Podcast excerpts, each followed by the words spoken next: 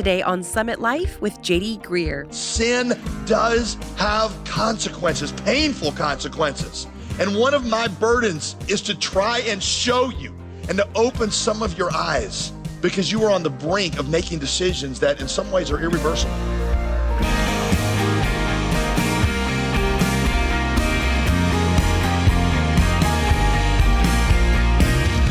Welcome back to Summit Life with JD Greear. As always, I'm your host, Molly Vidovich. Isn't it a joy to know that because of the cross, our sins are forgiven? And when we surrender to Jesus, there's no condemnation left for us. Jesus took all of God's wrath so that we could be saved. So, the question many of us have then is why does sin still create consequences? That's our topic today as Pastor JD continues our study in the book of 2 Samuel. We are looking at the tragic results of David's sin with Bathsheba and the hope of the gospel that shines through it all. Remember, you can always visit us at jdgreear.com or give us a call at 866 335 5220. Here's Pastor JD with a new message he titled Consequences. Now, all of us realize that sins, even when they are forgiven, still have consequences. Um, say, for example, tomorrow night you are at your small group and one guy in your small group requests prayer um, that UNC win on Wednesday nights. Now, that just annoys you for a couple of reasons. One, you're pretty sure that God is a Duke fan, um, even though they chose his enemy as their mascot. Okay, just saying, you know, um, you're pretty sure that he's a Duke fan. And uh, secondly, um, while you are pretty sure you agree that it will take an act of God in order for UNC to win on Wednesday night, you just don't think that it is appropriate to pray about things like that. So, in a very humble, gracious way, um, because that's always the word that I use to describe Duke fans is humble and gracious. You correct this person and tell them that's not an appropriate prayer request. Well, of course, Carolina fans are obnoxious, so you guys get in a big argument together, and they're shouting, and the words Tar Hole and Dookie Face get thrown around, and next thing you know, you lose it, and you haul off, and you punch this guy in the face. All right, now he gets a black eye, and in the process, you break your wrist. Later, later, you calm down, he calms down, you guys ask forgiveness, you guys, you know, hug, hug kiss and make up, you hug it out. Um, God forgives you for it you, know, you realize that your unity in Christ is greater even than your rivalry in sports, and uh, and you ask for forgiveness. Now, God forgives you for that sin, and they forgive you for that sin, but He still got a black eye, and you still got a broken wrist. Right? I mean, that, that's very obvious to see. We all get that, that even after sins are forgiven, there are still consequences. But for some reason, people get a little foggy with that when they start thinking about how their lives are unfolding. And so what I want to show you, try to show you this morning is what the consequences of sin often look like. And then I want to try to show you what God's grace does and does not do in and through those consequences. And what I am hoping to show you this morning from the life of David is that sin does have consequences, painful consequences. And one of my burdens for you this morning is to try and show you and to open some of your eyes because you are on the brink of making decisions that in some ways are irreversible. And then I want to try to, on the other hand, show those of you who have made those decisions how God's grace is greater even than your sin. And that God has a way of taking even our most tragic decisions and reweaving them for His glory and for our good. That God can take even your own sin and stupidity and work it out according to His grace and according to His perfect plan. He turned the cross into the resurrection and he can take your pain and turn it into triumph. That's my dilemma though when I preach. You understand that? I, am trying to show you both sides. I'm trying to make the pain of sin real enough that it'll pull some of you back from the brink of disaster. And at the same time, for those of you that have already gone over the cliff of disaster, that you'll have a little bit of hope. Not a little bit, but a lot of hope seeing how God's grace is working in and through that. That's the dilemma in what I'm trying to do today. Okay. I don't know how well I do, but that's what I'm trying to do. So if you have a Bible, I want you to open it to 2 Samuel 12. That's where we left David and Bathsheba last week.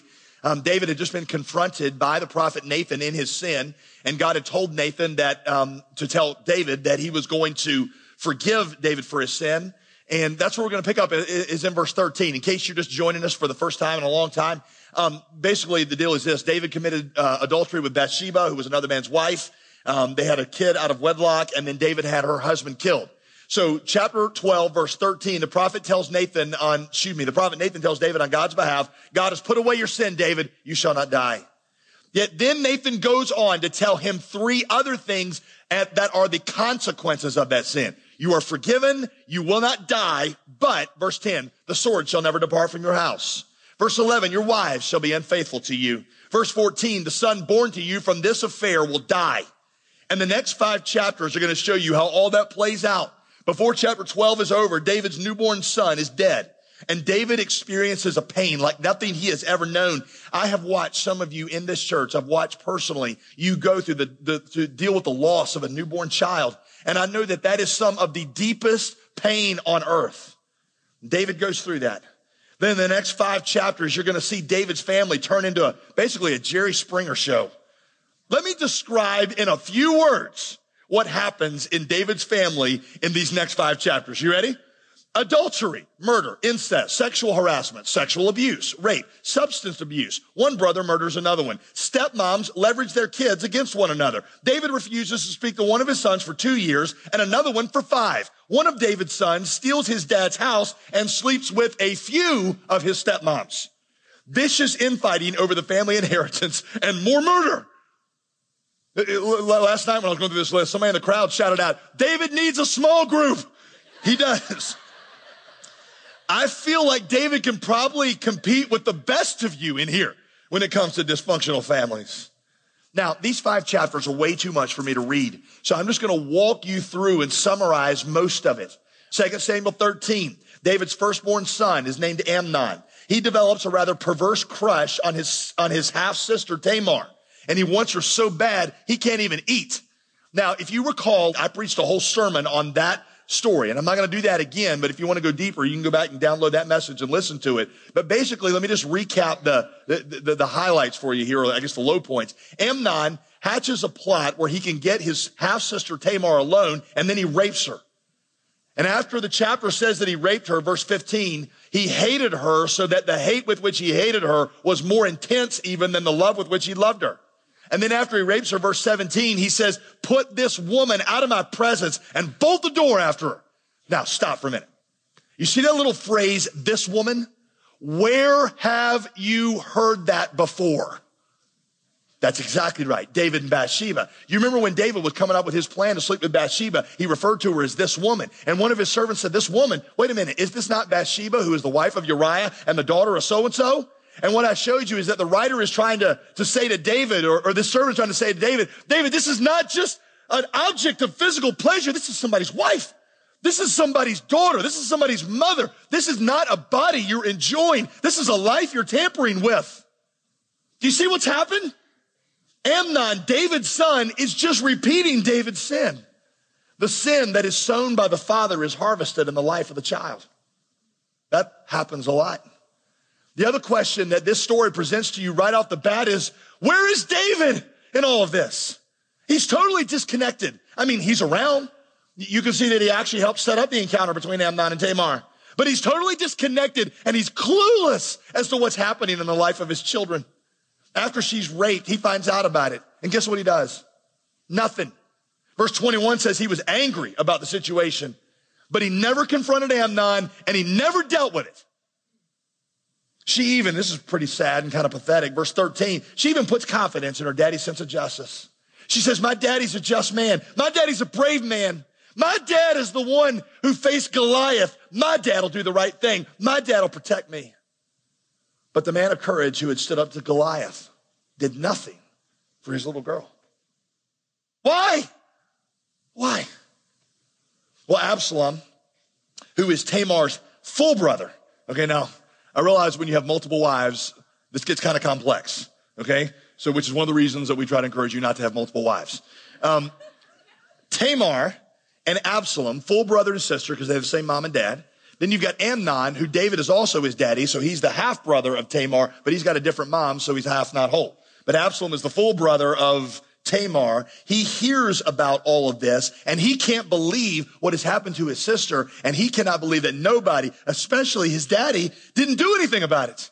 And by the way, we know that Absalom really loves Tamar. We know it for two reasons. One, it says that after she was raped, he took her into his house for the rest of her life. And number two, we also know that later he would name one of his children Tamar in honor of her memory. Right? But because David does nothing, Absalom starts to plot vengeance on Amnon. Chapter 13, verse 28 says that eventually Absalom got Amnon away from the palace, got him drunk, and then murdered him. Now, again, what does that sound like? Getting somebody drunk and then murdering them? You see what the writer is showing you? David's sin is being reproduced in the life of his children. The sin sown by the father is harvested in the life of the child. You're listening to Summit Life with JD Greear. We'll be right back with more teaching in just a moment. But first, let me remind you about our latest resource for our Summit Life family. We have a 25 day devotional guide specifically for the Advent season called He is Here. Each day includes a short reading from Scripture, an accompanying devotional for that day, and an application prayer, reflection, or connection. We're praying that this guide would help you anticipate the King this Christmas so that you not only understand, but also feel the thrill of hope that accompanies the name Emmanuel, God with us. Prepare your heart in a new way this holiday season by generously supporting this ministry with your best gift. Give us a call right now at 866 335 5220, or you can give online at jdgreear.com. Now let's rejoin Pastor JD for the conclusion to today's teaching here on Summit Life. So after Absalom murders Amnon, he flees for his life. Three years he's gone. David knows exactly where he is, but never one time goes after him or even sends word to him. Eventually, Joab, who is basically the captain of David's army, comes to David and says, David, let me bring your son back. David finally consents and Joab brings Absalom back to Jerusalem. Chapter 14, verse 24, jump down there. Absalom comes back into Jerusalem. He's been gone for three years. He comes all the way up to the palace where David lives. And David makes what I believe is one of the biggest mistakes of his life. He refuses to see Absalom. He just sends a message to Absalom and says, tell him to go to his own house because I don't want to see his face. And for two years, he refuses to speak to him. Throughout these two years, Absalom is sending messages to David through Joab, who's now basically, basically like David's mancretary. And uh, he keeps requesting through Joab an audience with his daddy. But Joab won't return his phone calls because he knows that David doesn't want to see Absalom. So chapter 14, verse 30, Absalom sets Joab's fields on fire, which kind of makes me laugh. I, I like Absalom, to be honest. What's happening? What's happening? Any child psychologist will tell you what's happening there. He's trying to get his daddy's attention. Child starts acting up. You know, your daughter starts dressing like a prostitute. Your kid starts burying himself in his work.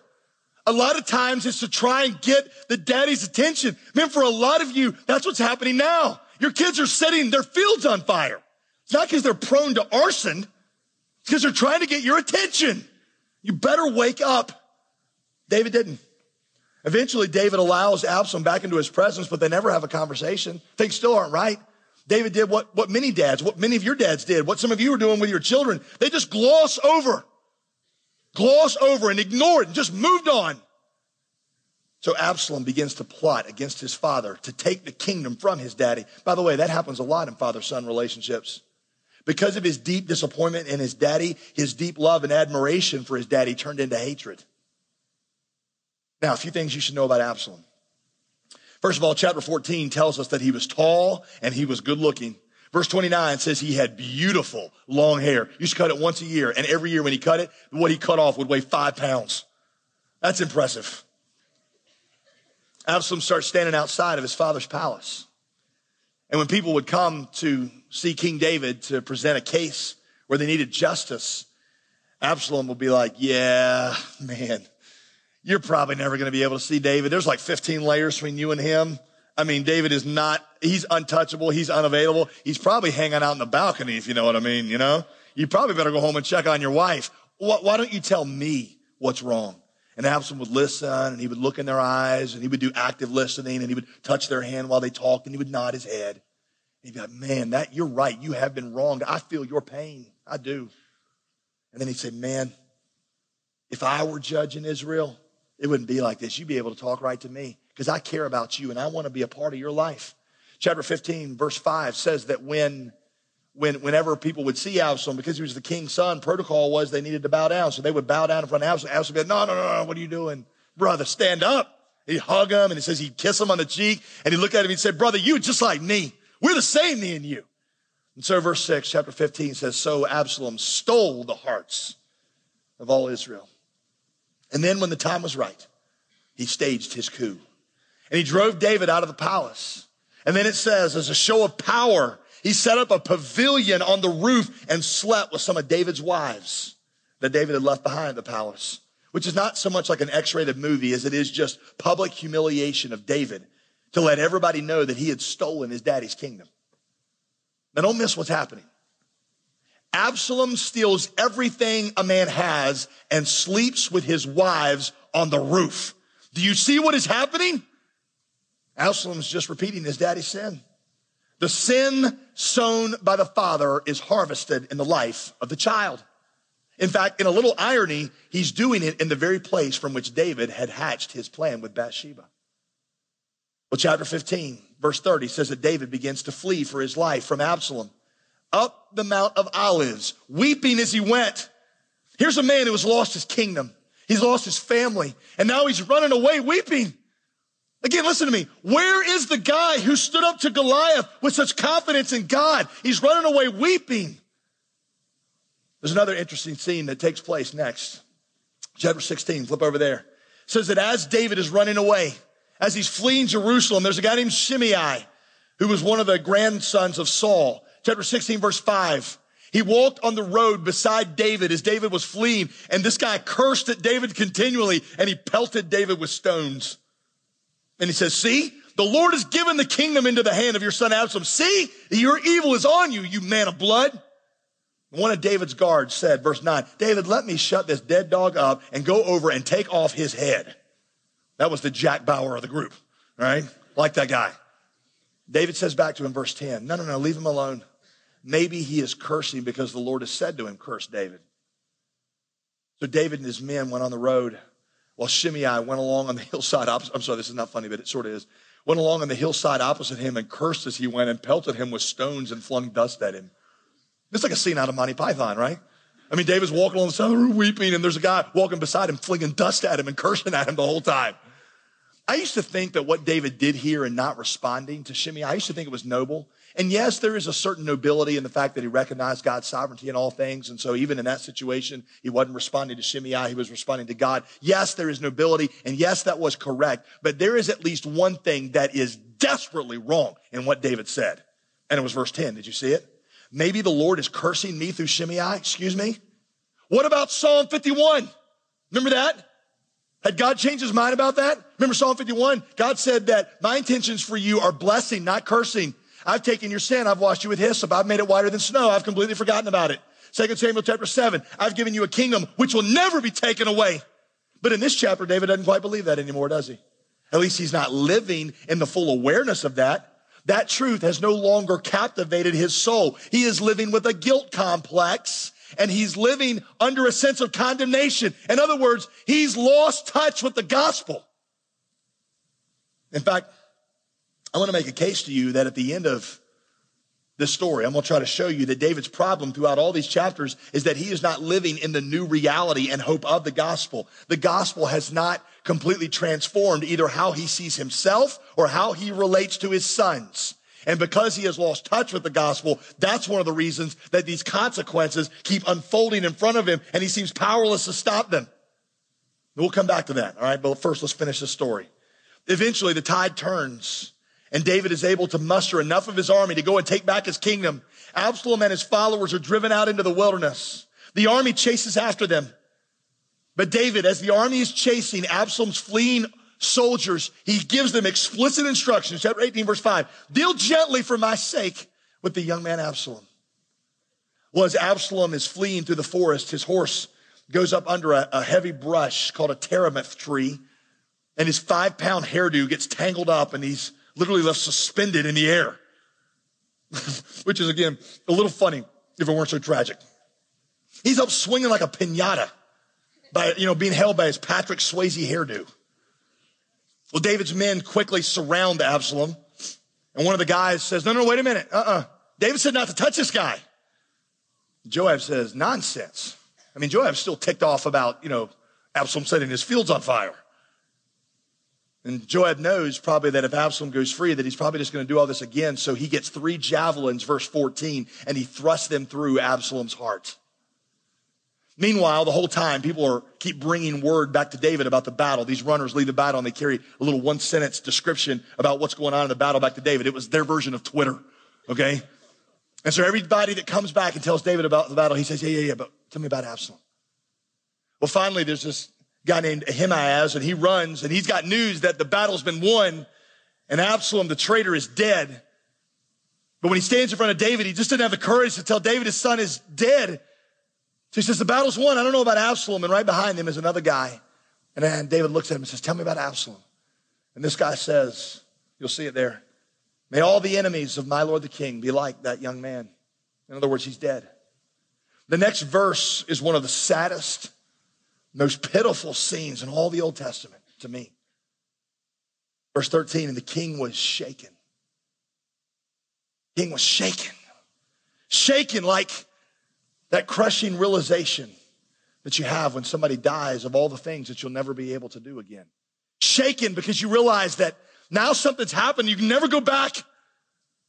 You know that David's thinking about Absalom playing on the floor in front of him. And when Absalom was three years old, saying, Daddy, Daddy, tell me about the time you beat Goliath again. Shaken, thinking about the time that he showed Absalom how to use a slingshot. Shaken, thinking about all the bad decisions and all the missed opportunities and all the things he'll never be able to tell Absalom. And then he calls Absalom something that he had never before called him in this story. Verse 33, see it? And as he went weeping, he said, Oh, my son, Absalom, my son, my son. That is the first time in this whole story that David has used the word son for Absalom. Up until now, he's always just been the young man. And what the writer is trying to show you is that for the first time, David is feeling the emotions of a daddy. And it's too late. And then he says this Would that I had died instead of you, oh Absalom, my son, my son. It is almost impossible for me to represent to you the intensity of emotion that is in that verse. I told you last week that in Hebrew, whenever they're trying to show you intense emotion, they just repeat the title. So when David's praying to God, he says, Oh God, oh God, that shows you that this is a soul cry. You see how many times he repeats the phrase, my son? The writer's trying to show you that this is something coming from the bottom of his soul. This is a pain like nothing David has ever experienced. Five times, my son, my son, I can't do anything to help you, my son. And so ends this tragic story of David and his son Absalom. There's more to come in this study of King David. His story is not over, and thankfully, neither is yours. You're listening to Summit Life, the Bible teaching ministry of pastor and author J.D. Greear.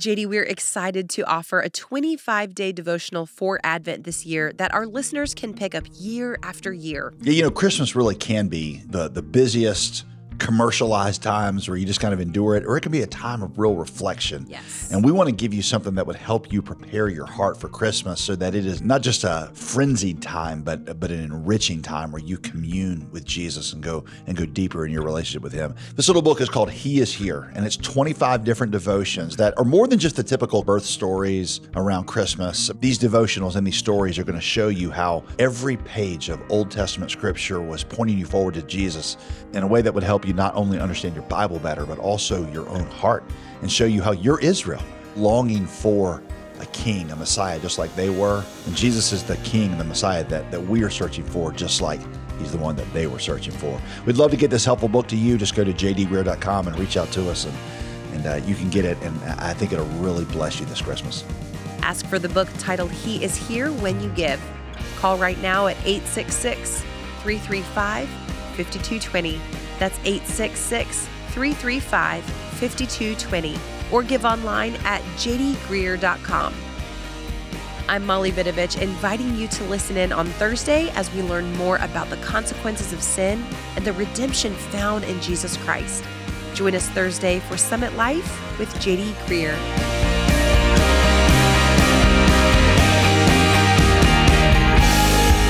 Today's program was produced and sponsored by JD Greear Ministries.